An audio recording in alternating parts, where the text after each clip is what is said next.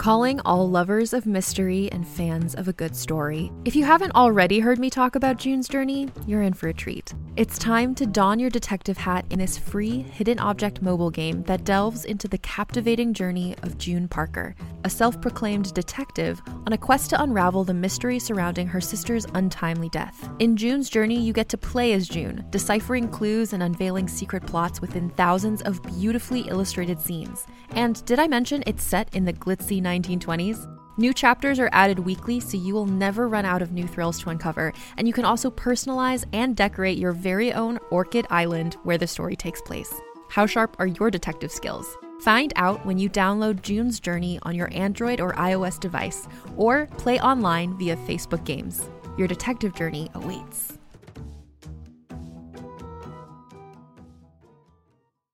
Greetings, adventurers. Today we're excited to introduce you to a new story Dark Dice, a horror podcast that blurs the line between actual play and audio drama, where the story is determined by the roll of the dice. Six adventurers embark on a journey into the ruinous domain of the Nameless God. They will never be the same again. One of the players is not what they seem after a doppelganger, a creature that can assume the form and voice of whatever it kills, infiltrates the team. As the players are picked off and replaced one at a time, can they figure out who the monster is before it's too late? Can you? Here's a quick example of what our show sounds like. The uh, shambler with the jar of liquid inside of him. Soren Arkwright let loose an arrow that cracked the glass, passing through the spine of the creature. The shambler still managed to maintain its forward momentum, but stumbled as it eagerly tried to bite and swipe at Soren, landing near his feet. As Jeff Goldblum has now joined our cast, Dark Dice is available however you listen to podcasts.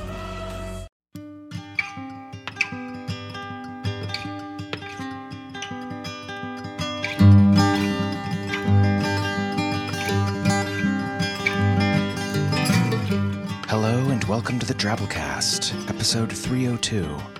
The Drabblecast is a weekly audio fiction magazine that brings strange stories by strange authors to strange listeners, such as yourself.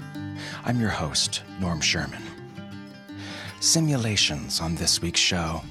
Sometimes imitations of the real thing help us better understand the real thing. Croutons help us better understand stale bread. Miley Cyrus helps us better understand unthinkable Nazi war experiments. Anderson Cooper's Chewbacca impression helps us better understand what it sounds like to wake up somebody by pooping on them. Let's start things off, per usual, with a drabble. Drabble. Drabbles are stories exactly 100 words. It's fun and anyone can do it. Give it a try. Send yours into submissions at drabblecast.org. Maybe we'll run it on the show. This week's Drabble is called Exponential Growth, and it comes to us from Drabblecast forum member Guns of Chechovia. Here goes.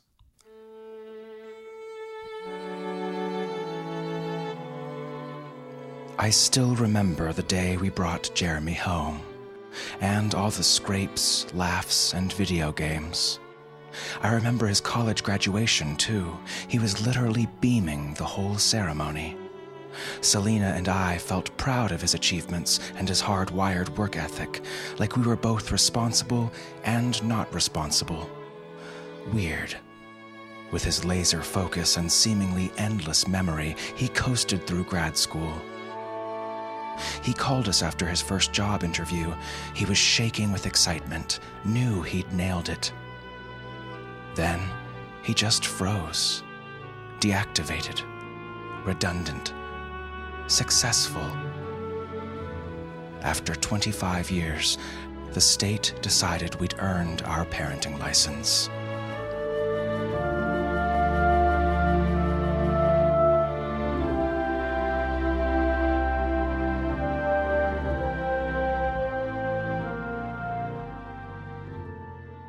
And now, with your norm simulation, our narrator this week, Paul Huntington. Tonight's featured story comes from Ben Bova, the author of over a hundred books, including the Exile series and the Orion series.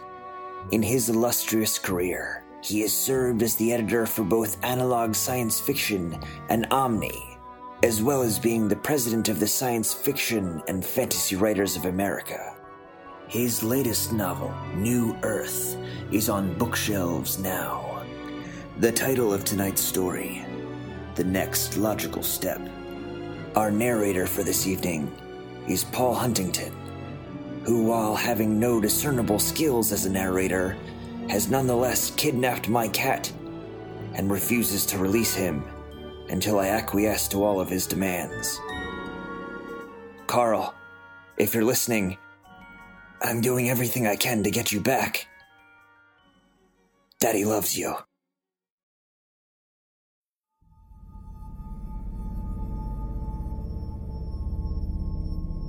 I don't really see where the problem has anything to do with me, the CIA man said. And frankly, there are a lot of more important things that I could be doing. Ford, the physicist, glanced at General LeRoy. The general had that quizzical expression on his face, the look that meant he was about to do something decisive. Would you like to see the problem firsthand? The general said, innocently. The CIA man took a quick look at his wristwatch. Okay, if it doesn't take too long. It's late enough already. It won't take very long, will it, Ford? The general said, getting out of his chair. Not very long.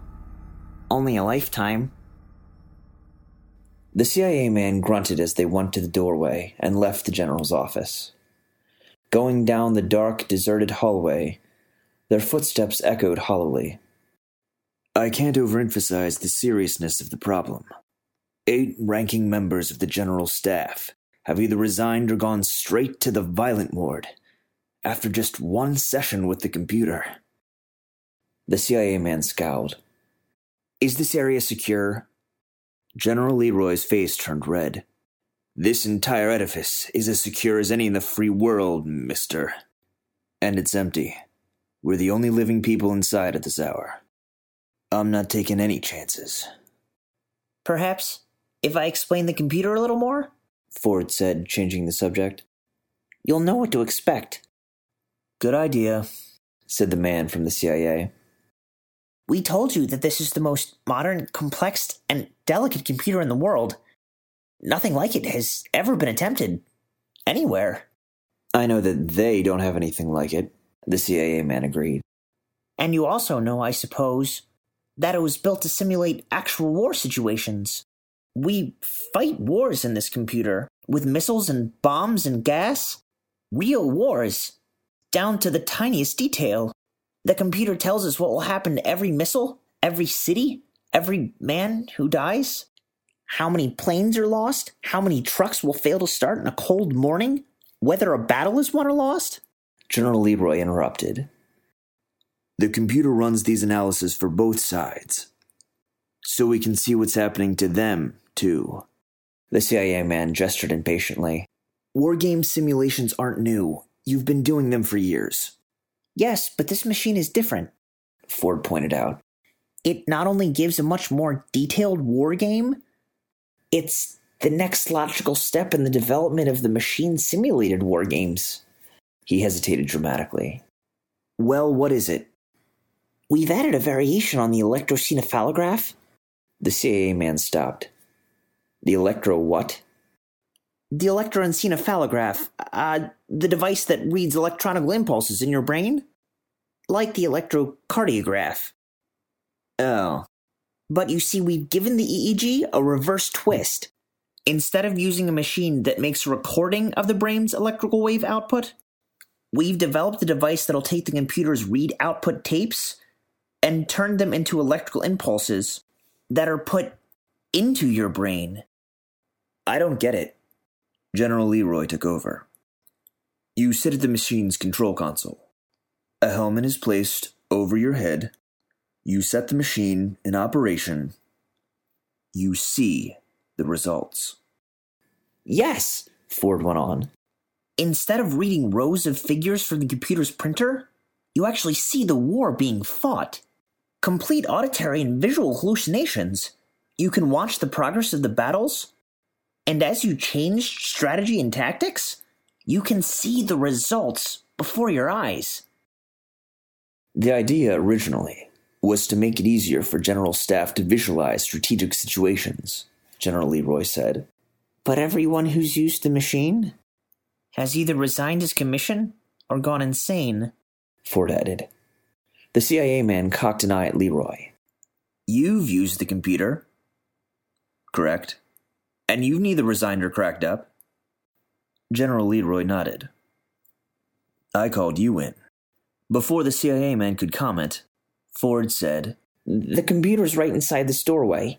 Let's get this over with while the building is still empty. They stepped in.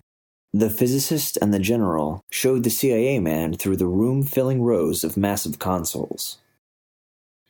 It's all transistorized and subminiaturized, of course, Ford explained.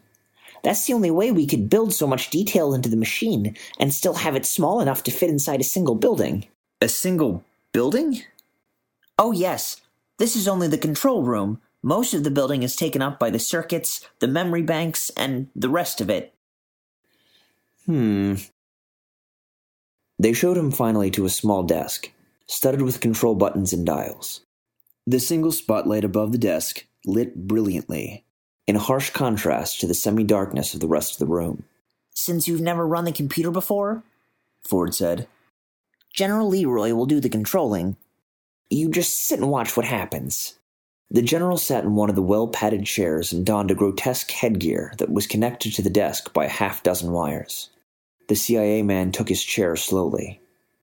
When they put one of the bulky helmets on him, he looked up at them, squinting a little in the bright light. This. this isn't going to. well, do me any damage, is it?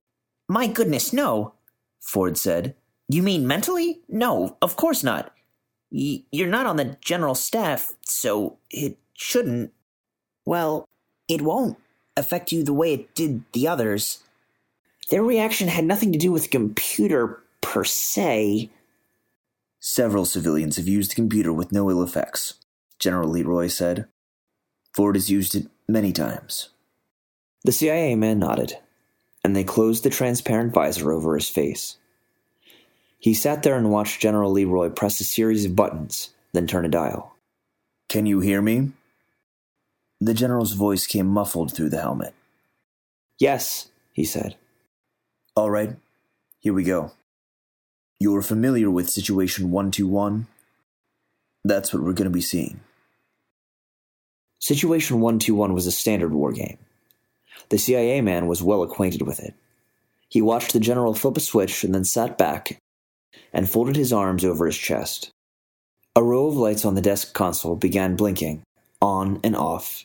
One, two, three, down to the end of the row, then back to the beginning again, on and off, on and off. And then, somehow, he could see it. He was poised incredibly somewhere in space, and he could see it all in a funny, blurry, double sighted, dream like way. He seemed to be seeing several pictures and hearing many voices all at once. It was all mixed up, and yet it made a weird kind of sense. For a panicked instant, he wanted to rip the helmet off of his head.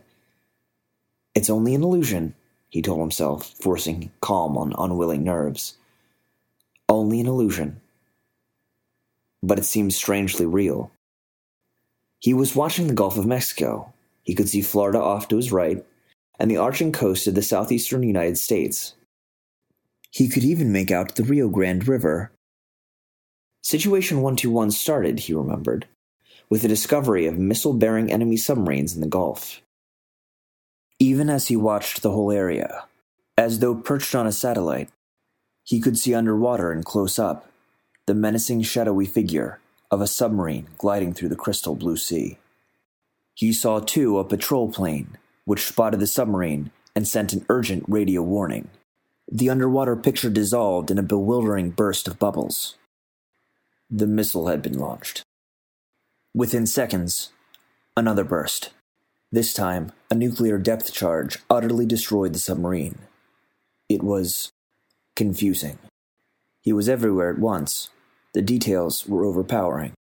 But the total picture was agonizingly clear. Six submarines fired missiles from the Gulf of Mexico. Four were immediately sunk. But too late. New Orleans, St. Louis, and three Air Force bases were obliterated by hydrogen fusion warheads. The CIA man was familiar with the opening stages of the war. The first missile fired at the United States was the signal for whole fleets of missiles and bombers to launch themselves at the enemy. It was confusing to see the world at once. At times, he could not tell if the fireball in the mushroom cloud was over Chicago or Shanghai, New York or Novosibirsk, Baltimore or Budapest. It did not make much difference, really. They all got it in the first few hours of the war, as did London and Moscow, Washington and Peking, Detroit and Delhi, and many, many more. The defensive systems on all sides seemed to operate well, except that there were never enough anti missiles. Defense systems were expensive as compared to attack rockets. It was cheaper to build a deterrent than to defend against it. The missiles flashed up from submarines and railway cars, from underground silos and stratospheric jets. Secret ones fired automatically when a certain airbase post ceased beaming a restraining radio signal. And when the bombs ran out, the missiles carried dust and germs and gas. On and on. For six days and six firelit nights launch, boost, coast, re enter, death. And now it was over, the CIA man thought. The missiles were gone. The airplanes were exhausted. The nations that had built the weapons no longer existed. By all the rules he knew of, the war should have ended. Yet, the fighting did not end. The machine knew better. There were still many ways to kill an enemy. Time tested ways. There were armies fighting in four continents, armies that had marched over land or splashed ashore from the sea, or dropped out of the skies. Incredibly, the war went on. When the tanks ran out of gas and the flamethrowers were useless, and even the prosaic artillery pieces ran out of rounds to fire. There were still simple guns, and even simpler bayonets and swords. The proud armies, the descendants of the Alexanders and the Caesars and the Temujins and the Wellingtons and the Grants and Rommels, relived their evolution in reverse. The war went on. Slowly, inevitably, the armies split apart into smaller and smaller units. Until the tortured countryside that so recently had felt the impact of nuclear war once again knew the tread of bands of armed marauders. Tiny, savage groups, stranded in alien lands, far from the homes and families that they knew to be destroyed, carried on a mockery of war, lived off the land, fought their own countrymen if the occasion suited, and revived the ancient terror of hand wielded, personal, one head at a time, killing. The CIA man watched the world disintegrate. Death was an individual business now, and none the better for no longer being mass produced. In agonized fascination, he saw the myriad ways in which a man might die. Murder was only one of them. Radiation, disease, toxic gases that lingered and drifted on the once innocent winds, and finally, the most efficient destroyer of them all starvation. Six billion people, give or take a meaningless hundred million, lived on planet Earth when the war began. Now, with the tenuous thread of civilization burned away, most of those who were not killed by the fighting itself succumbed inexorably to starvation. Not everyone died, of course. Life went on.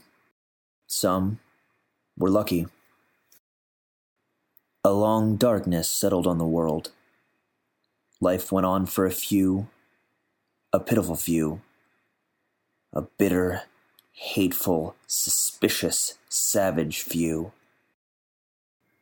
Cities became pest holes. Books became fuel. knowledge died.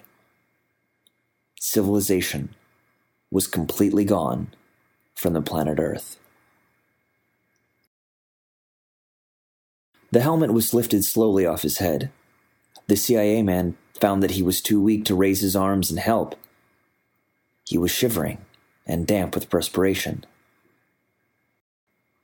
Now you see, Ford said quietly, why the military men cracked up when they used the computer. General LeRoy, even, was pale. How can a man, with any conscience at all, direct a military operation when he knows that that will be the consequence? The CIA man struck up a cigarette and pulled hard on it. He exhaled sharply. Are all the war games like that? Every plan? Some are worse, Ford said. We, we picked an average one for you.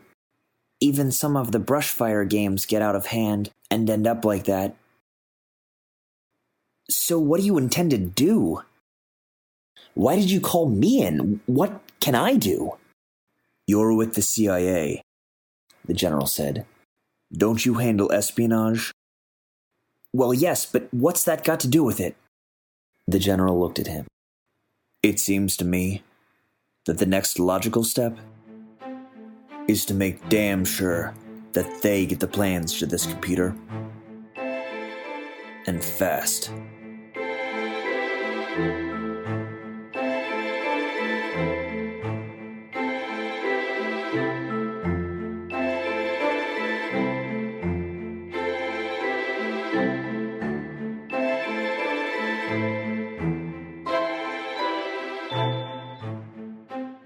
And that was our story. Hope you enjoyed. Empathy. In the moment when I truly understand my enemy, understand him well enough to defeat him, then in that very moment I also love him, says Orson Scott Card in Ender's Game. It's impossible to really understand somebody, what they want, what they believe, and not love them the way they love themselves. Or maybe it's just fear of mutually assured destruction that sucks. Yeah, it's mostly that. You usually only see half the situation in the first place before you start going eye for an eye with your enemy. Isn't it odd that we always want to go for the eyes? If you enjoyed this week's story, consider donating to the Drabblecast. We rely on your support to keep the show going each week. One person that doesn't need a simulation to realize this is our kick ass donor of the week this week. Lori Ann Simmons. Lori works in the HR department of a paper company near Chicago.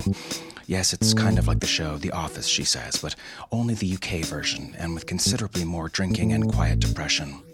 Her heart aches for the overwhelming beauty and vastness of the universe and all the things within it, which she'll never understand, but she's a pretty happy girl otherwise. She says she has a simultaneous desire to both fully realize the human experience and also not have to sit too close to other people on the train. Her family operates A&S Rescue, a foster-based nonprofit pit bull rescue program in the Chicagoland area. Due to this, mostly, she lives with seven dogs who are completely convinced that they are people instead of dogs. Man, think about how wigged out they're going to be when they find out they're not even dogs, they're actually simulations of dogs. She's a member of an open writing critique group, affectionately dubbed the Critinomicon, and led by the magnanimous and talented author Rich Schwedick. They meet at the Perla Cafe in Evanston the second Thursday of every month. So if you're in the area, she says feel free to stop by and let a group of strangers read your writing and judge you accordingly. No, seriously, she says, they're great folks, and if you've got something you'd like to share, it's a fantastic experience. Well, we certainly appreciate your support of the Drabblecast, Lori. We couldn't do this without you. All right, moving on to our 100 character story winner this week, Straw Man, with this one here. Just at shift change, when the crowd at the fire station would be extra large, Jonathan rushed in and screamed, Movie!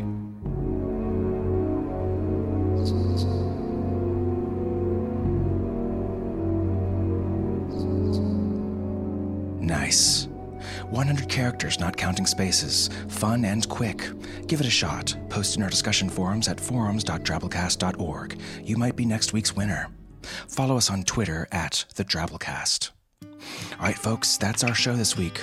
Remember, the Drabblecast is brought to you with a Creative Commons Attribution Non Commercial No Derivatives license, which means don't change it, don't sell it, but feel free to share it all you like. Write us a review on iTunes, tell a friend about us, spread the weird. Special thanks to our awesome episode artist this week, Phil Pomfrey. Phil lives and works in the cold west of Scotland. When not arting for the Drabblecast, he continues to plan world domination, aided by his growing army of nieces, nephews, and godchildren. Our program this week is brought to you by managing editor Nicky Drayden, our submissions editor Nathan Lee, our art director Bo Kaier, with additional help from Tom Baker, David Carvin, and David Steffen. We'll see you next week, weirdos. Until then, this is Norm Sherman reminding you it won't damage you the way it did the others. Their reaction had nothing to do with the computer, per se. An hour ago, this place was loaded, and noise filled the room like the smoke. And laughter and curses spilled like booze from a glass. Words were all slurred when spoke. Yes, words were all slurred when sloke.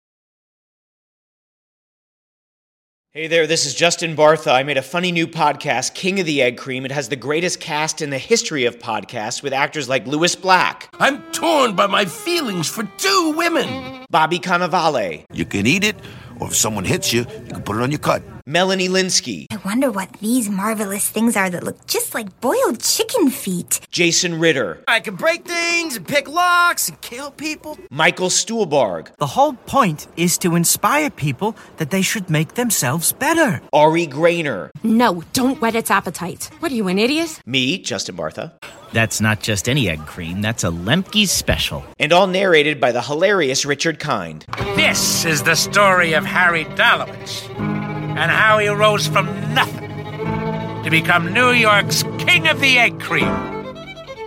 So if you like funny true stories, come listen to King of the Egg Cream, available wherever you get your podcasts.